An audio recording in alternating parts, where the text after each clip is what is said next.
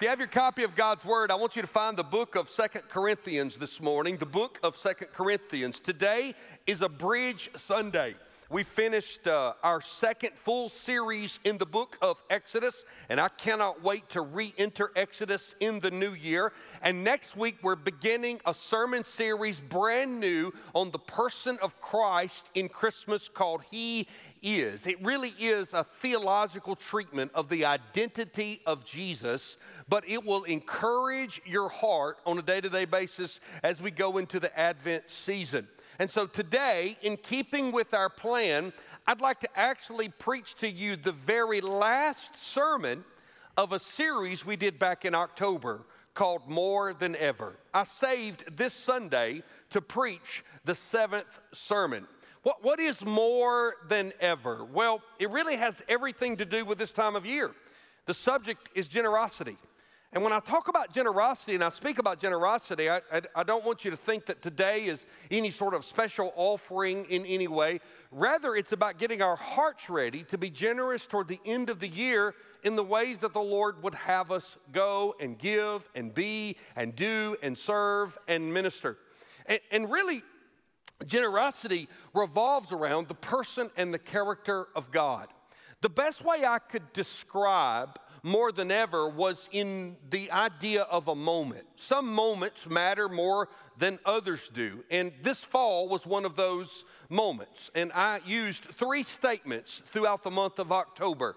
More than ever, God has been good to our church. If you were to step back and just think about the mind blowing statistics that our ministry leaders gave you, it's obvious that God's been good to our church. And more than ever, our community needs the gospel. I reminded you every Sunday during More Than Ever, that journey we went on, that seven out of 10 households in Spartanburg County are not connected to a life giving church. 70% of Spartanburg County is unchurched, not connected to a Bible believing, Jesus loving, spirit filled, truth speaking New Testament church. 70%.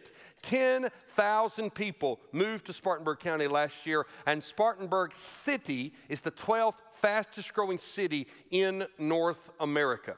And with all that, the third statement, more than ever, we've got to do something about it. I believe every church will give an account for what she does with what God has given her in regards to resources and people and opportunity. I don't know of another church positioned more strategically to make a deep impact on reducing the number of families that are unchurched and disconnected from the gospel than ours. And so I began communicating a fresh way to see our vision. Our vision is real simple. More than ever, we're going to seek to become a deeply faithful, remarkably healthy, highly impactful multi site church. And as we unrolled that this fall, it really was a sea change to think about us as a church beyond the walls of this campus. And we've watched God do that in our two campuses, one at Woodruff and one at Lake Cooley. And we want so badly to put ourselves in a position to continue to do that as the Lord leads, both in the leaders that we need and the opportunities that are before us, which is why we launched more than ever and if you're a guest, you've never heard that phrase. So I want to remind everyone of the definition of more than ever. More than ever is a three year spiritual journey of generosity to provide financial funding for debt retirement and the expansion of more campuses. Our desire in more than ever is to enlist every member in the spiritual and financial journey of supporting our church's vision of what? Becoming a deeply faithful, remarkably healthy, highly impactful, multi site church. So when people made commitments to this three year campaign way back in October, those dollars go in three directions. They go, of course, to continued debt retirement here at Central. There's great information about that in that giving plan that'll be made available for you as you leave the building this morning. In securing and taking care of our current campuses and future campuses, and in the upfront cost of starting campuses. We are two in, We're very much learning, but both of those campuses cost about a half a million dollars to launch in personnel, supplies, resources, and the upfit of the facility. So this is not an easy endeavor. It's not a cheap endeavor, but I can point to lives that are different today in Woodruff and in the Lake Cooley community, not because people came to us, but because we went to them. Think about it for a moment. Some of you drove 15, 20, 25, some of you a half hour or more to church this morning. You're committed to our church. You love our church. And obviously, my prayer is you're as committed to the Lord, and I certainly believe you are. It's really not about you or me. I drove 27 minutes to campus this morning because I choose to live where I live. It's about the people who live next to me. It's about the people who live next to you who, who are not going to drive 15 and 20 and 25 and 30 minutes, but they drive five minutes. That's what we saw happen. We saw 200 people leave our campus and go to Woodruff, and those 200 turned into 400 within six months. We saw about 200 people leave our campus and go to Lake Cooley. They already lived up there. And those 200 turned into 400 within a matter of months. And the additional 200 people already lived in that community, already needed a life giving church, and found it when we went to them. And this is the great hope of a church like ours that we now hoard resources, that we not measure ourselves by how many people we can seat or how many cars we can park or how large our buildings or our budgets are. No, no, no, no, no. But that we turn the church out back into the communities where people live. And so, what I told you 35 days ago on Commitment Sunday was that whatever you committed would not set the pursuit. The vision's clear. I've heard it from so many of you who are embracing this direction that I don't call new. It's just the greatest revelation God has given us as to the next step in the vision. But you would set the pace. 35 days ago, you did set the pace for what we can do as a church. Because 35 days ago, normal working families like yours and mine committed $9 million above our tithes and offerings over a three year period to see us get debt free and launch more campuses in God's timing. That's remarkable. And, and, and what's going to happen in 2024 as people start giving to their commitment is you're going to provide the resources for us to make sure that Woodruff and Cooley are cared for and to make sure that our next campuses are cared for. And I hope you notice that nothing we will do in Spartanburg County will ever cause us to take our foot off the gas pedal of international missions. It's not an either or, it's a both and. But as I will show you in this passage, what I'm finding more and more and more, what is more true in my life 20 years from becoming your pastor as it was 20 years ago, is that you cannot outgive God. And that the more we are faithful to His mission and His direction, the more He provides exactly what we need, who we need, and when we need those things or those people. It's really about generosity. And so here's my request based on the teaching of God's word that I'm going to show you this morning. Would you consider joining Laurel and I in making your year end giving extraordinarily generous? Often, when we do a capital campaign, we take up a first fruits offering. Many of you, like Laurel and I, made a commitment built on a monthly number. It's because I earn my income on a monthly basis. You're so gracious to provide my salary and the salary of the men and women who serve you here. But like many of you, I'm not independently wealthy. And so I give from what I earn. And therefore, Laurel and I picked a number that we're going to give monthly above our tithes and offerings in 24, 25, and 26 to make our more than ever commitment. And we did so gladly. But in addition to that, as we come to the end of this year, we're going to give an extra portion to seed that offering to give us those upfront starting costs. Because we've acquired Woodruff and now we have to make plans for remodeling. Because there are staff positions that we need to fill to get ready for a fourth and perhaps a fifth campus. Because we're planning about Church at the Mill Espanol, a Spanish speaking campus, because we're looking seriously at opportunities on the east side of Spartanburg where over 400 of our folks drive from and we think there's room there for another life giving church to join join churches that are already in that community that we would partner with. And so that's what I'd like for you to do. You can do that anytime between now and December 31st. You can make your more than ever first fruits contribution in whatever format you choose to give. And here's the reason why generosity is God's idea. In fact, if I were going to give this sermon a title, it would be God on Giving. Really, not what you say or what I say. If you're new or if you're a guest of Church of the Mill, there's no pressure, no manipulation. I'm not passing a plate today. But what does God have to teach us about giving? I found my way into Second Corinthians often because Second Corinthians chapter 8 and Second Corinthians chapter 9 are two of the most powerful New Testament passages on the subject of generosity. And the reason is is that God led Paul to plant the church in Corinth and Paul did what Paul often does. He left. And when he left, things began to struggle. And so Paul had this back and forth with the church in Corinth on multiple occasions about their faithfulness and their unfaithfulness. But by God's grace, they got it between the ditches. There was a repentance in Corinth. And Second Corinthians is the last correspondence we have that Paul wrote to Corinth. Men like Titus delivered and were sent ahead to prepare.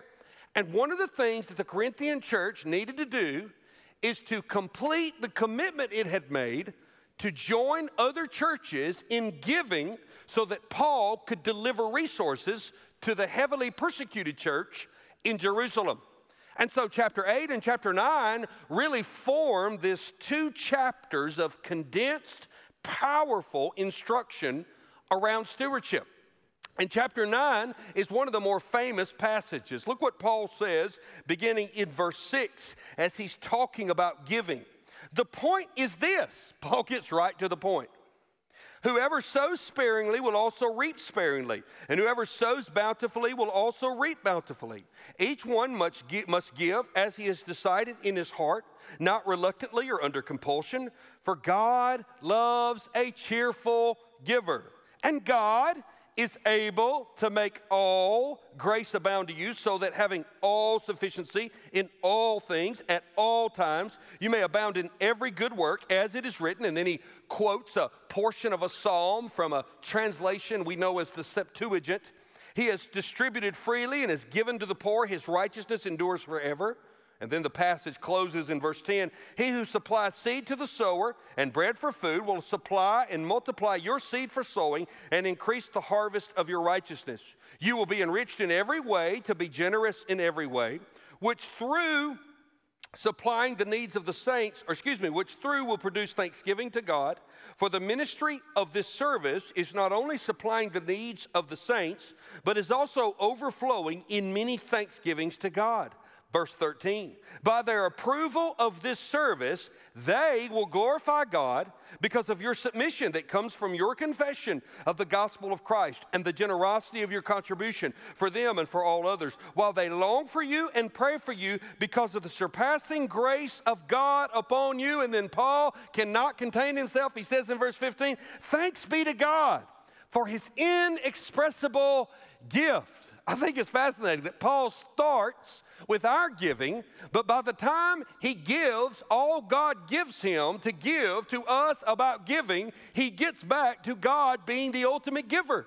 He says, really, this is based on God's indescribable gift. Next week, when we open the doors of this service and we begin to celebrate Christ and who he is in Christmas, one of the most beautiful, profound, and powerful truths of any Christian is to spend some time during the Advent, during the Christmas season, just reflecting on what we were given in Christ because all of who God was was poured into flesh and delivered to us. God is the ultimate example of a giver.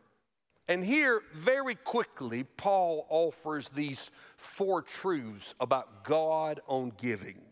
First, God's principle for giving. It's one many of you have heard all your life. Look at verse 6.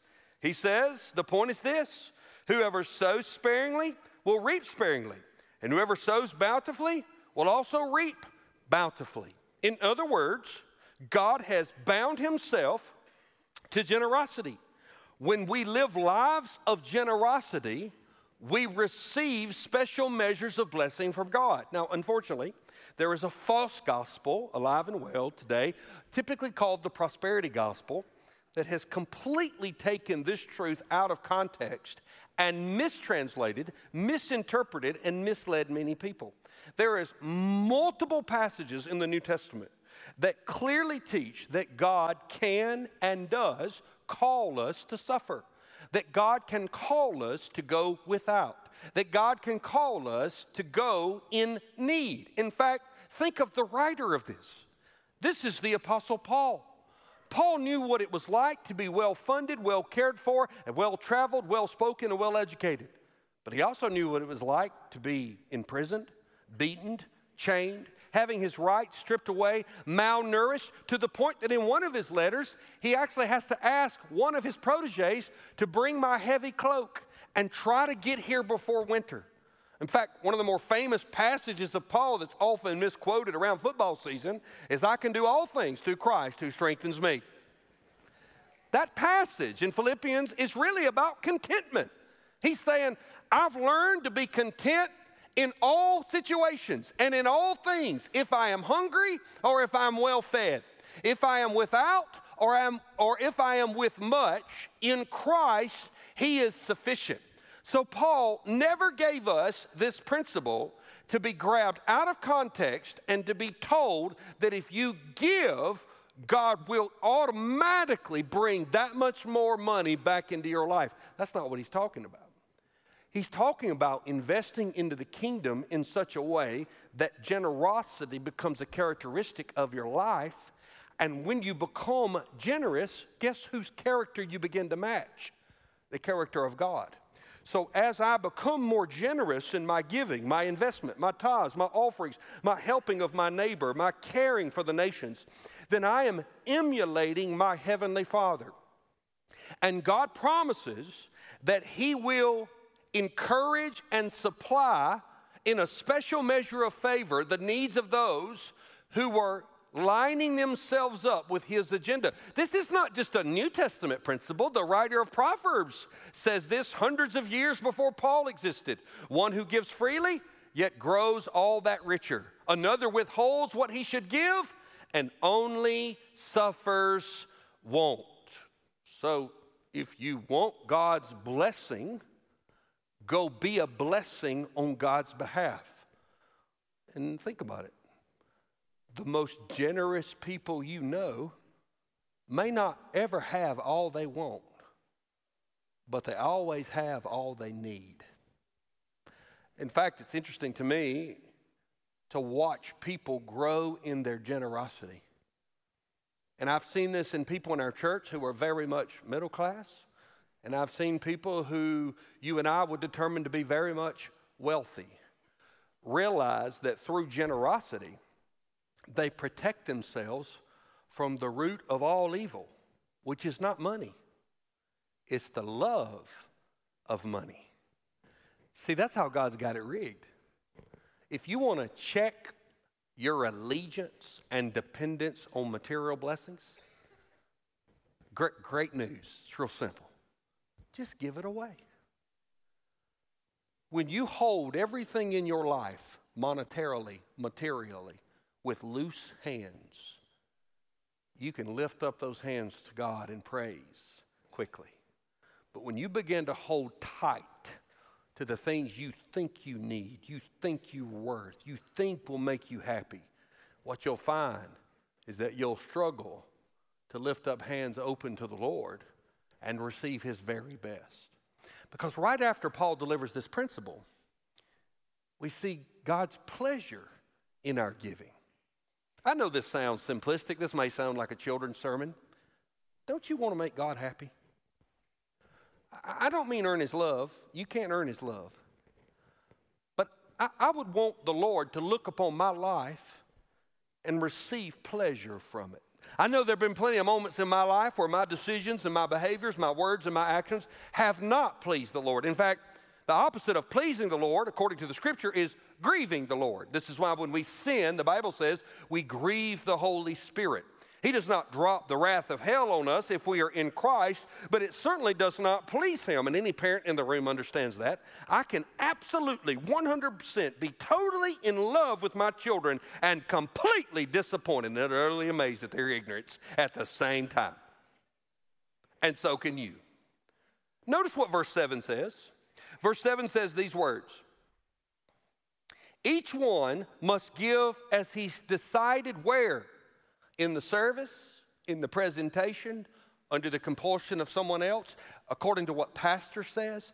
Absolutely not. Each one must give as he has decided in his heart, not reluctantly, so not stingily, but also or under compulsion, not giving in to the pressure of other people. But then why? For God loves a cheerful giver. Now, some people who think deep, maybe you've had your second or third cup of coffee and you're ready to dive in with me a little bit this morning. You may go, well, now, God, uh, Pastor, does, does God love some people more than he loves others? Well, here's what the New Testament teaches. The New Testament clearly teaches that God generally loves all people. God is love. And the New Testament also clearly teaches that he has a special love for his children, those who trust him and follow him. But God, like us, can't be simplified. He can absolutely have a special measure of favor that goes in the specific direction of people who please Him in a special way. For example, I certainly have a love and endearment for children. I hope you do. You're in the wrong church if you don't, they're everywhere. But of course, I have a special love for my children. It's not that I unlove or don't love or dislike your children. Well, it depends on what day it is. But I love my children with a special love. And then in that group that is my children, there are times when a particular child will be especially obedient or be an example or be loving and kind, and my heart will well up with a special measure of favor for that child. So, if me, as a finite human being, completely limited by sin, can understand general love, specific love, and a special measure of love, certainly if I'm made in the image of God, my God can have that same feeling. And this is what the Lord says. The Lord says through Paul, when I see someone not given to manipulation, not a quid pro quo, not trying to give so they can get, but when I also see someone who's not stingy, who's willing to share, who's willing to sacrifice, I feel a special measure of love for that person. And who is that person? Well, verse 7 tells us that is a cheerful giver. And then, of course, not only do we see God's pleasure for those who are giving, look at the next passage, beginning in verse 8, and I'll show you God's promise to those who give. He says these words in verse 8 and God. Now, whenever you study the Bible, one of the things you look for is repetition. Count in your mind how many times you hear the word all or every in just this next sentence. And God is able to make all grace abound to you, so that having all sufficiency in all things at all times, you may abound in every good work. Who is the spotlight off now? So often, uh, when giving is talked about in an unhealthy way, all the spotlight is on you, and the strategy is guilt uh, or, or manipulation, coercion, compulsion. But Paul quickly says, hey, let's talk about the Lord. Let me tell you what the Lord's going to do in the life of a cheerful giver. And look what he says all grace, having all sufficiency in all things at all times, that you may abound in every good work. So there's this totality to the blessings of God. Now let's walk this back. Now, this is how this works. When you come to faith in Jesus, one of the things that happens is the beginning of the process of Him establishing lordship in your life. I mean, what is the step of faith? Let's boil it down to the most basic explanation. The step of faith is every woman in this room or every man in this room, regardless of your age, coming to a place where you say, I not only believe in the birth and the life and the death and the resurrection of Christ for the forgiveness of sins, for the salvation of the world, I then take that belief and I trust personally that Christ came for me, lived for me, died for me, was raised for me, has sent his spirit for me, and will one day return to get me. So, the difference between me lost and me saved hinges on the act of trust. Not earning, not cleaning up my own act, but trusting in the finished work of Christ. But then this is the beautiful thing. Now, this is just good. Man, this is just good, basic theology. Once I step over into a right relationship with Christ and I trust Him, guess what He wants? He wants me to start trusting Him in every other area of my life. So I trust that His ways are not my ways, so I should use words that honor Him, and I should not use words that dishonor Him.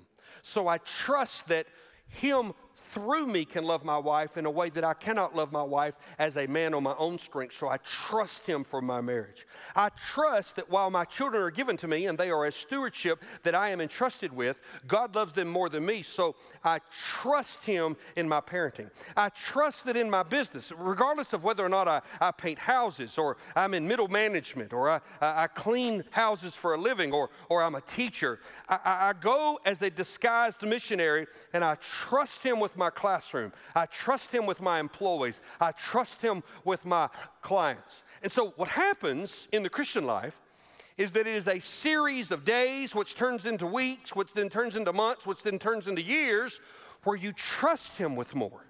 And as you trust Him with more, He establishes His lordship in your life. So he's Lord over your language. He's Lord over your marriage. He's Lord over your public life and your personal life and your private life. He's Lord over your emotional life and your spiritual life and your sexual life. He's Lord over every area. So by default, if you trust him, he's Lord over your financial life. So then giving is not obligatory.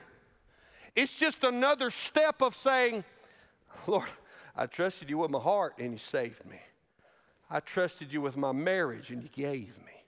I trust you with my children and I've watched you work in their life. And while I'm not perfect and they're not perfect, I can't imagine doing this without you. I've trusted you in times where of sickness and you've healed me. I've trusted you with my church and you've blessed and restored us. How could I not trust you with my dollars that you gave me? And this is where Paul gets to.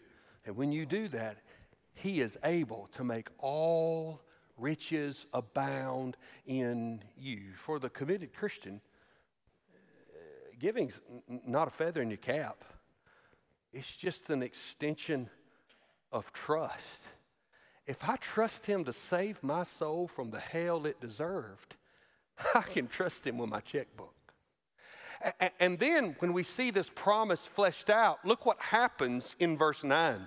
There's this poetic treatment. He has distributed freely and given to the poor. His righteousness endures forever. But then watch verse 10. He who supplies seed to the sower and bread for food will supply and multiply your seed for sowing and increase the harvest of your bank account.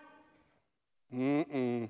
This is where the prosperity gospel is like punching a balloon, letting all the air out the harvest of your righteousness. The, the goal of giving is never to get more, is to see more of God's glory in your life and in the lives of others. So when we gave as a church to open another campus, the people in that community who are saved today, who were not saved six months ago, are the harvest of the seed we sowed. And this is the great promise that God gives us. And then he goes on in verse 11 to say these words. He says in verse 11, You will be enriched in every way to be generous in every way. Not just financially, Generous people typically are generous in every way because generosity, like stinginess, cannot be contained to one compartment of your life. Typically, the posture of your giving is a reflection of your heart, and your heart then affects every other decision that you make, and that is His promise, which then concludes with His simple word of purpose. Fourthly, what is God's purpose for giving? Look as we close. He says in verse 11, You will be enriched in every way, to be generous in every way. And here's what will happen, which through us will produce thanksgiving to God. So Paul says, I'm going to take the money and I'm delivering it to Jerusalem. And when I do, guess what those people are going to do? They're going to give thanks to God. For the ministry of this service is not only supplying the needs of the saints, so there's the actual tangible act of supplying needs, but also overflowing in many thanksgiving to God. By their approval of this service, they will glorify God because of your submission that comes from your confession of the gospel of Christ.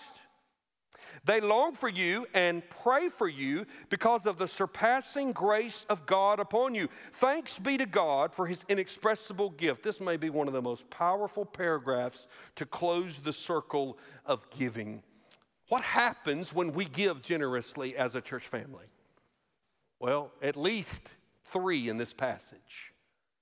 People receive provisions, people's lives are changed.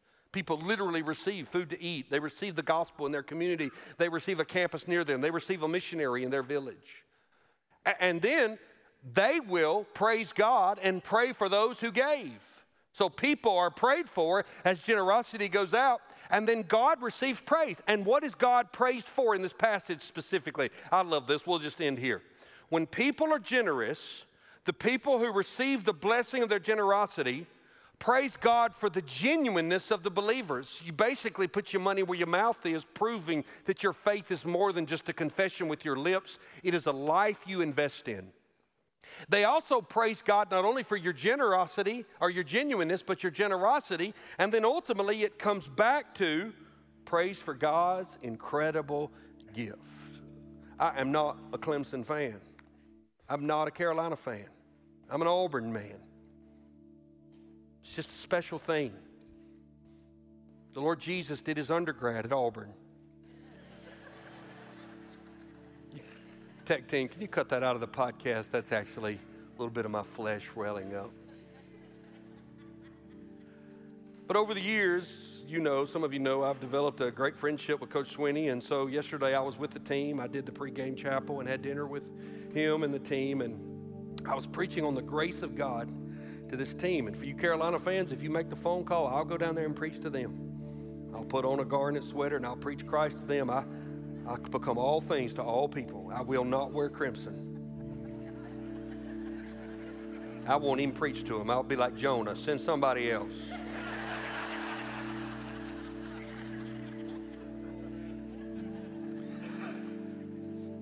Yesterday, I was preaching on the grace of God, and afterwards, Cade, the quarterback, Cade Klubnik, he came up and we were talking, and he said, You know, I've been thinking about the grace of God in my life. And that story you shared, I shared a story about how we haven't made it home yet. And he said, I've thought a lot about that story. And he and I had an incredible conversation about the grace of God and what it means to us.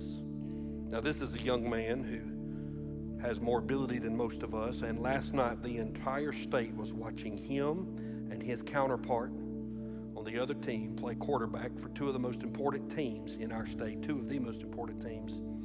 But as I was watching the game, I couldn't help but think that underneath that helmet is just a young man with the rest of his life in front of him. He could just run and throw a ball better than us. And it just reminded me that ultimately, everything at Church of the Mill comes down to this did he send his son to save us? He did. So, so our entire life is most filled with joy and pleasure when it is a gift back to him. That's why I want you to learn to be generous. Just as an overflow of his generosity in your life you and your spouse, you and your family determine what that looks like. I don't care about the number. Care about your heart. And when we are generous people, then our church together will have all she needs for all that God calls us to do. So, this is not an ask for you to give an amount of money today. It's a request for you to reflect on the greatness of the grace of God. And Paul said it best in verse 15 this indescribable